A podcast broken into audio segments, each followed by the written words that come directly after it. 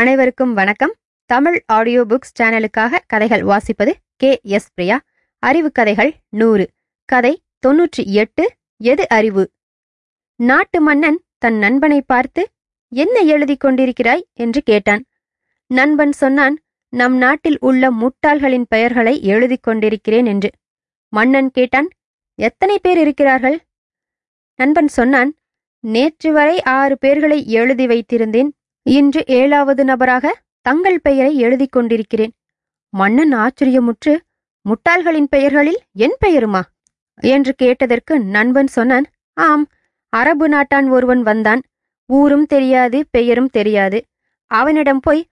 ஐந்து குதிரைக்கு ஐநூறு பொன் பேசி குதிரை கொண்டு வரும்படி முன்பின் யோசியாமல் பணத்தை கொடுத்தனுப்பியிருக்கிறீர்களே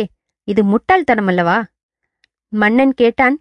நாளைய தினம் அவன் குதிரைகளை கொண்டு வந்து அரண்மனையில் சேர்த்துவிட்டால் நீ என்ன செய்வாய் நண்பன் சொன்னான்